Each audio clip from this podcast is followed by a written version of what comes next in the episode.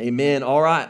We're starting a new series this morning, um, and, and what we're, we're calling it True Flourishing is. And, right, the idea of flourishing Grace Church, I've just prayed about it. We talk about it all the time. We, we long to see men and women led into flourishing relationships with Jesus. And, the question is, was what, what is that actually look like? What does that actually mean? How, how do we know if we have a flourishing relationship with Jesus? And so we've identified seven different things that we, key factors that we believe, man, if, if this is true of your life, you will have a flourishing relationship with Jesus. And those, those seven things are, are this putting Jesus first at all costs, saying Jesus is going to be preeminent in my life no, no matter what comes. Come what may, he'll be uh, preeminent in my life, living a prayer saturated life, lives where we are regularly, often engaging in prayer uh, with our Savior, um, loving people no matter what. When we become a people, right, moved by the gospel of Jesus, when we become a people who um, no longer fight for our own. Um, longings and our own desires uh, in this world, but rather give that away and we love our neighbors and we love our communities and we, we, we seek the flourishing of our, of our friends and our coworkers. Um, flourishing begins to take place in our lives. We've seen it happen again and again and again and again. The more we give love, the more we receive that and the more joy we find uh, seeking lives of radical obedience to, to Jesus, right? Where, where we are not, not just kind of giving lip service and saying, yeah, I believe in Jesus, but saying, no, I want to model my life after the way that he has taught me and shown me. Um, inviting our friends to experience jesus again when we when we engage in the mission of god when we engage um, in, in helping leading our friends our neighbors our coworkers into flourishing relationships with jesus our lives flourish. And we believe that to be true. We've seen that happen. Giving because He gave to us. Releasing our grasp on the things of this world and saying, I'm not going to pursue empty dreams and empty things, things that don't sustain. I'm going to pursue the one who fulfills all of my hopes, the one true and steadfast hope. That's the one. Um, and then committing to life together, just like this, right? Whether it's in a small group community or engaging together um, in, in, a big setting like this, getting to know that challenge that I threw out earlier, getting to know other people and saying, I need help in order to flourish. I, I need other people in my life to do that. We believe that to be true. And so this morning, what we're going to do over the next seven weeks is we're going to unpack different characters of the Bible um, that exemplify one of those seven things. And so this morning, we're going to talk about the first one, putting Jesus first at all costs. And the character that we're going to unpack this morning is uh, the Apostle Paul, right? Um, Paul, but many of you probably know that Paul, Paul wrote the majority of the New Testament. You literally, you cannot talk about flourishing. You cannot talk about putting Jesus first without talking about Paul. Uh, Paul, his original name, his birth name was Saul. Saul was born in a city called Tarsus, which is in modern day Turkey, around 6 AD. He was born um, a Roman citizen uh, to Jewish parents. Okay? So he was born a, Ro- a Roman citizen and a Jew. Now, this is strange. This is not common. It's not common for Jews to be Roman citizens. It's kind of an anomaly, a special thing, and we don't know exactly how that happened, but at some point in time, Paul's parents, before his birth, were granted Roman citizenship. They, they were given this, this gift of being a Roman citizen. And so Paul is born into this Jewish family, and, and they were Roman citizens. And so he has this unbelievable, actually amazing kind of gift of a childhood. Paul would have grown up pretty privileged. He would have, he would have um, in that time, in that day, the Jewish communities from city to city to city were tight knit. Uh, they, they, went to the same synagogue together. They lived in the same neighborhoods together. So Paul kind of grows up with all of his little homeboys in Tarsus, and Paul has a distinct advantage over everybody else. All of his friends and all of his neighbors, um, they don't have what Paul has. Paul is afforded a lot of special rights because of his Roman citizenship. And so Saul grows up in Tarsus as a Roman citizen and a Jew. He, is, he goes to, because of this, he goes to some of the best schools. He becomes a master in the Jewish law. He actually becomes a Pharisee. A Pharisee, um, sometimes we put a, a negative connotation around the idea of Pharisee. But for Saul, for Saul, um, this would have been a very positive thing. The idea of living in a Jewish community and being a Pharisee, being an expert in the law, being this special sect where you're called out, you're not amongst the, the regular folks, you, are special. You, you have this ability um, to, to kind of walk around and say, look, you, you have questions, ask me. I, I am the expert in, within the Jewish law. And so Paul has, um, not only is he a Roman citizen, so he can kind of flaunt that a little bit, but he is kind of the leading expert in his community. And so he is um, kind of as a young man growing up in his late teens, early 20s, he's got it going on. He, he's got it going on. And in his early 20s, uh, there is some rumblings that begin to happen in a place called Judea in Galilee, this region by the sea near Jerusalem there's, there's this rumbling going on, and, and every Jew uh, within, within a long distance within the Roman kingdom would have heard about these rumblings. There, there's someone that shows up on the scene and he's going around talking about this new way. There's, there's a new way. We've discovered a new way. You have to follow this new way. This, this one um, begins this, this movement in this area, and hundreds of people are showing up to hear him speak. Thousands of people begin to show up to hear him speak. They say he's doing miracles crazy things are happening. He says that he claims that he is the Son of God. Paul, living in Tarsus, which was a decent amount away, for sure would have heard about this. Eh, this was big news in this day. Eventually, in Paul's mid to late 20s, this one, Jesus, is crucified in Jerusalem. He's put to death by the Romans at the encouragement of the Jewish leaders because the Jews and the Romans did not like this movement that was being built, this new way that was being found, this, this way of love, this way of kindness, this way of grace. That's not, we don't like that. And so they put him to death. But that doesn't stop the movement. The movement actually begins to grow and the movement begins to flourish the Holy Spirit shows up on the scene. And, and, and the reality is, is that after his death, after the, after the death of Jesus, hundreds of people see him walking around. And that kind of sparks some things, all right? That's, that's kind of, that's a normal thing to happen. If you see somebody crucified and then you, then you have dinner with him, um, it kind of moves some things. And those, things, those people begin to invite friends, and those people see Jesus, and they invite friends, and they see Jesus. And, and in the 40 days after his death, literally over 500 people saw him living and breathing. Some of these same people saw him die on the cross. And then the Holy Spirit shows up on the scene, and, the, and this, these hundreds turn into thousands in a day, in an instant. His disciples are filled with this boldness, and they begin to preach and proclaim this new way of love and grace and kindness, um, this, this new way of needing to have the mercy of God in your life in, in order to draw near to Him. And this does not sit well with the Jewish leaders or the Romans. The Romans don't want anybody rising to power, they don't want any group growing too large. And so they hire some people to take care of the situation. One of the people that they hired, the one of the people that they bring in is a guy named Saul. Saul shows up on the scene, this, this expert in the Jewish law, a Pharisee, and a Roman citizen. So he has this ability to walk in both worlds. Saul, Saul is so zealous about his faith, about his Jewish faith, that he goes around from city to city, beginning in Jerusalem, persecuting these new, this new movement, these people who, who gather in homes. They call these gatherings the ecclesia, the, the church begins to form. And so Paul goes from town to town, from city to city, from home to home, pulling them out, bringing them to Jerusalem where they will be killed for this new faith that Jesus has proclaimed to them.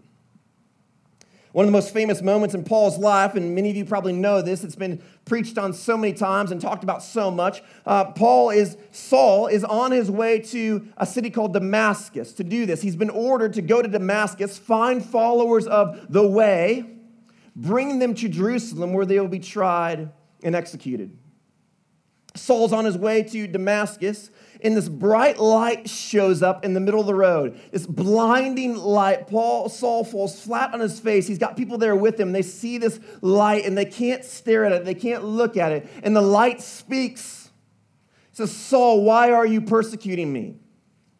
Saul, flat on his face, says, Who are you, Lord? And the light says, I am Jesus, whom you are persecuting. And Saul lays there flat on his face, and Jesus says, I want you to go to Damascus and wait there. And the light disappears. Paul stands up to get, to get ready to go to Damascus, and he realizes he can't see. He's, he's literally gone blind from the glory of Jesus. He cannot see to get to Damascus. So his friends who are with him have to help him to Damascus. For three days, he sits in Damascus. Jesus shows up to one of his disciples in Damascus. And he says, I, I want you to go and I want you to go find Saul. And the disciple there says, No, I don't think so. I know who Saul is. I want nothing to do with that. I don't want to be engaged. I don't want to, I, I, I don't want, uh, he's gonna he's gonna kill me. He's gonna bring me to Jerusalem. They're gonna kill me there. I, I don't want to do that. And Jesus says, I have plans for him. Go find him. And so that disciple goes and lays hands on Saul and restores Saul's sight. The scale, says that his scales fall from his eyes and he can see. And in that moment, sets the course for the rest of Saul's life. His name is changed to Paul. And Paul, from that moment on, uh, lives a radically different life, right? Clearly, he's not going to go on persecuting anybody anymore. If, if a gigantic light that talks to you shows up, um, you're probably going to, and tells you to stop doing something, you're probably going to listen to that. Um, and he does. He, he stops the persecution of the church. But he doesn't just stop the persecution of the church, he becomes one of the leaders of this church one of the greatest missionaries the world has ever known. He goes on these missionary journeys and he plants churches from town to town to town, from city to city to city, all over the region, all over the land. Um, in, in what is modern day Greece and modern day Turkey, Paul travels all over proclaiming the good news, the gospel of Jesus. But I don't think that this moment, this single moment on the road to Damascus, it gets a lot of credit. We talk about it a lot. But I, I don't think it's the moment that produced a life of flourishing for, for Paul.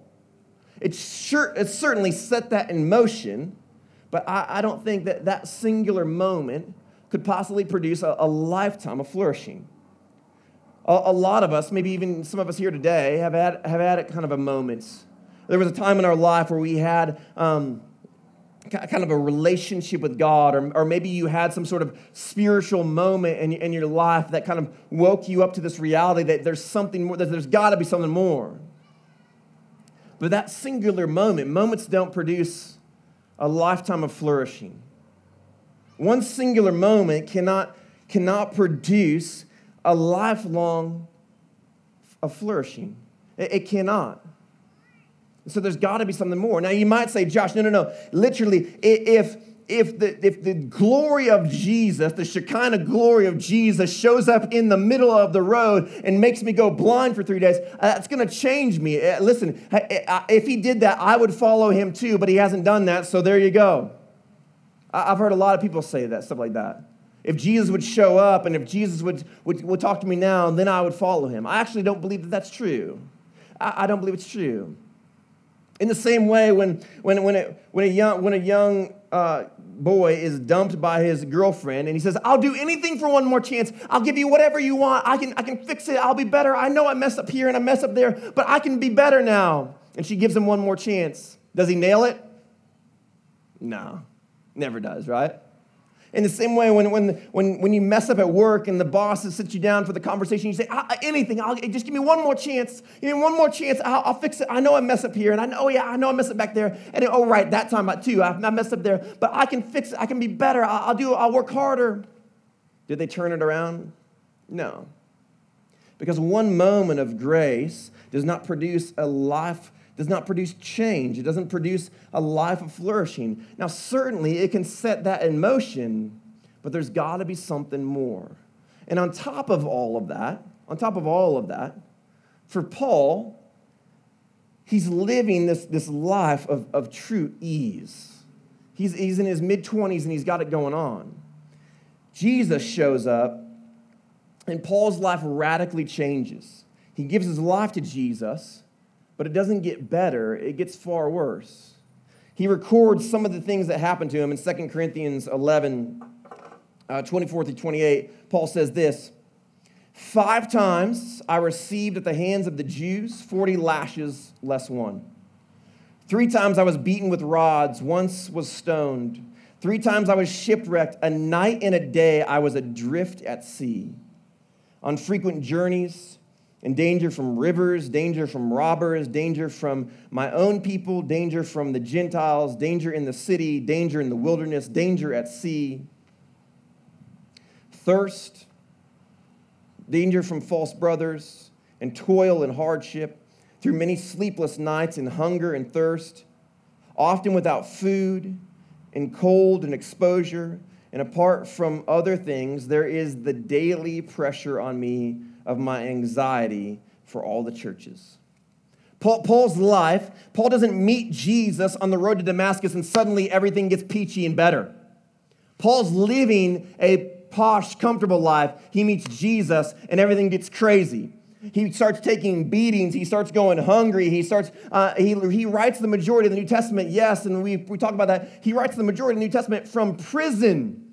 It, it's not this happy, happy ever after story.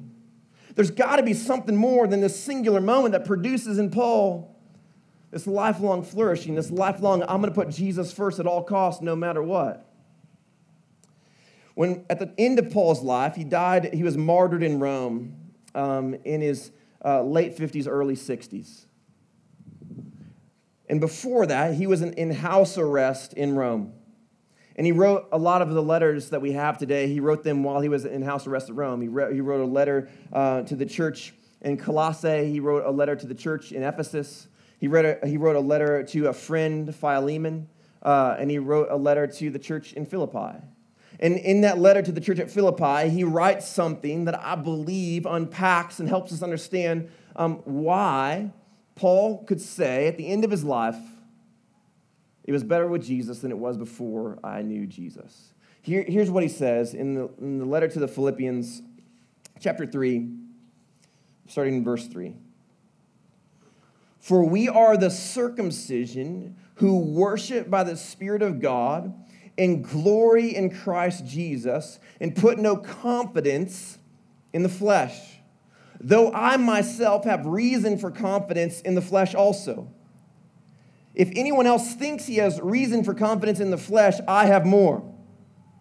Circumcised on the eighth day of the people of Israel, the tribe of Benjamin, a Hebrew of Hebrews, asked the law, a Pharisee, asked to zeal, a persecutor of the church, as to righteousness under the law, blameless. Here's what Paul said If you think that you've done enough for God to say, good job, nice work, I've done more. If you think that in some way, shape, or form that you've that you've made it, that you've earned it, that you that you've built and built and acquired something that's that's that's awesome and good, I've done more. Literally, I had everything. I was a Roman citizen. I was a Pharisee. When it came to the law, I was blameless. He says, blameless. When it came to zeal and passion for my faith, I was literally the one that was persecuting anybody who didn't believe what I believed. And nobody could say that they did more than I did. I did it all. I was blameless. And he goes on and he says this, verse 7 But whatever gain I had, whatever, whatever I'd done, whatever I'd built, whatever I'd acquired through my awesomeness, I counted it. He didn't say that, I added that. I counted it as loss for the sake of Christ. Indeed, I count everything as loss because of the surpassing worth of knowing Jesus Christ my Lord. For his sake, I have suffered the loss of all things, and I count them as rubbish.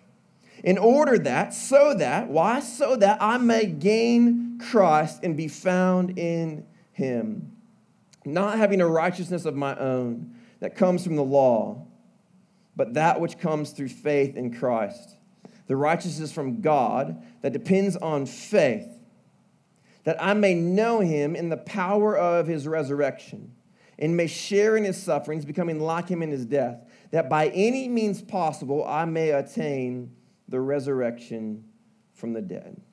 Paul says, Everything that I had built, everything that I had found, I counted all as loss. Why? Because of the surpassing worth the surpassing worth, surpassing worth of knowing Christ. What Paul is saying in, in a nutshell is that, is that putting Jesus first at all cost is not an act of discipline where it's like, man, I, I have to give up these things in order to follow Jesus. No, no, no. It's an act of self fulfillment. It's an act of saying, I actually get more from putting Jesus first at all costs. There's surpassing worth, the worth of putting Jesus first at all costs, of knowing Him. It surpasses anything else that I could have ever built. There is a surpassing worth in simply knowing who Jesus is. It transforms Paul's identity. My identity in Christ is far greater than my identity as a Roman citizen or a Jew. It transforms um, Paul's calling, um, his life, his self worth, the value that I have, and the mission of God, the mission that Christ has given me is far greater than the mission that I was given by the Romans or the Jews. And on top of all that, the thing that Paul highlights is the righteousness. The surpassing worth of the righteousness that's found in Christ is what blows Paul away. He says, I, I, gave my life, I studied the law, I obeyed the law. When it came to the law, I was literally blameless. And the righteousness of Christ is a million times better than my righteousness.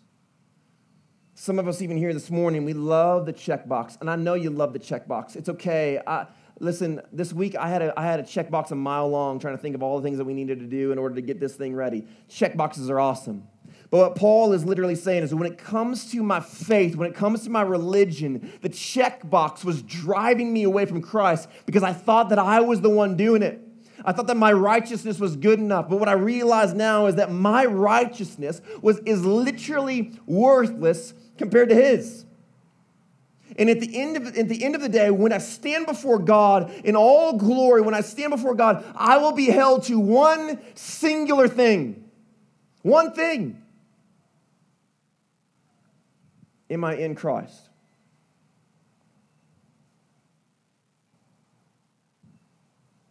All of the things that I did in my life will be forgotten in that moment. Everything that I've ever built, bought, found, acquired, established, the good and the bad, in that moment will be forgotten. I will not remember one, and no one will remember one. The only thing that will be known in that moment is whether or not I am in Christ. The only thing that will be questioned in that moment is whether or not I'm in Christ. And so Paul says, I count it all loss. It's all rubbish compared to knowing him and being found in him. I will pursue that at all cost. This value of righteousness, Paul realizing that everything that he could ever do for himself is small, it's tiny compared to what Jesus has already done for him. We could give our whole lives to trying to find more joy, acquire more things, build greater things, and it would be small and meaningless compared to what Christ has already done for us. This transforms Paul. It changes the way he thinks, it changes the way he acts. This is, the, uh, this is what, what shaped him and molded him when he realized how much Christ has already done for him. Here's what he says in verse 10. We read it once, we'll read it again. It changes Paul. Why? He says it this way that I may know him in the power of his resurrection, and I may share in his sufferings, becoming like him in his death, that by any means possible I may attain the resurrection from the dead. That by any means possible, that by any means possible, that by any means possible, Jesus first at all cost. I will place Jesus first in my life at all cost so that by any means possible I may attain the resurrection from the dead, that I might be found in him. I, I, I will seek to know him. I will seek to find value in him, to find worth in him, to treasure him, to know his glory, to know his joy, to know um, his ability to sustain. He is, he is more beautiful than the most amazing sunset, more powerful than the mightiest of mountains, more wise than the most brilliant of men. And he loves you more than I can begin to know more than I can begin to say. And the call on each one of us here at Flourishing Grace Church is to put Him first at all costs. And when we do, and the more we value Him, the more we treasure Him, the more we put Him first at all costs, and the more we find our worth there, the more we as individuals flourish. But the call is not just for us to put Him first at all costs, the call is for us to help others put Him first at all costs, to help the people sitting around you put Him first at all costs to help our neighbors and our friends and coworkers to see his beauty, to see his value again and again and again, a hundred times, a thousand times over. You need to help me. I need to help you. We need to help each other see the beauty of Christ, to know him in his goodness, to know that the, that the God of the universe put on flesh, put on skin and bone, put on lungs and heart, and stepped into time and he walked among us. He bled and died for you and me. And he exchanged his own righteousness for our unrighteousness. And he nailed my unrighteousness to the cross. He bled for it, he died for it, and he gave me his own. And there is a surpassing worth there. And so I put him first at all cost. Not out of duty or obligation, because I will get more out of that than I could anything else in my life. He is greater than the applause of men, more beautiful than the most breathtaking sunsets, more powerful than the mightiest of mountains, more loving than you will ever know. Cling to him, know him, be found in him. Put him first at all cost. Friends, you will experience flourishing. You put him first at all costs. Let me pray for us. Jesus, I praise you for this time that we have together this morning. And might you be preeminent. Might you be at the head of all that we do forever and ever and ever. It is for your glory, not for ours. It's for your fame, not for ours. It's for your renown, not for ours. Might the applause always be for you. Might the praise always be for you. Might we find the surpassing worth of knowing you. Might we find the surpassing worth that is found in your righteousness. For those that are gathered here this morning that have been chasing and pursuing this righteousness that they think, man, if I just do these things, then, then God will love me. Would you break that? Would you fracture that? Would you let them know that when they stand before you, there will be one singular thing that matters? And it's not it's not what they've done here in this moment, it's what you did 2,000 years ago. Are they found in you? Have they put you first at all costs? Have they wrapped their lives around your life? You are amazing. You are beautiful. You are wonderful. Help us to have a bigger picture of you, a greater worth, a greater value of who you are. I pray these things in your name. In the name of Jesus, amen.